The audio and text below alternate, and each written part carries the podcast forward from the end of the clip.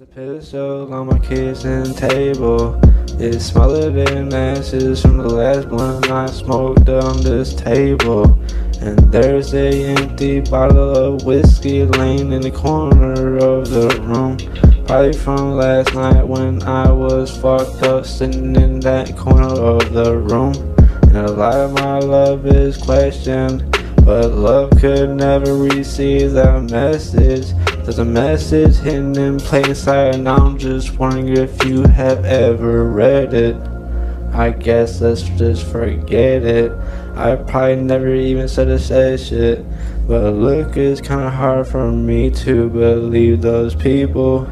When they say they don't see no evil but I'm just questioning them because I feel like I'm in a Hollywood horror movie with crazy sequels.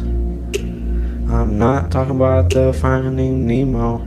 I'm talking about the 80 movies with chainsaws and black beetles. There's something I love about dark shades on a dark night with haystacks and needles.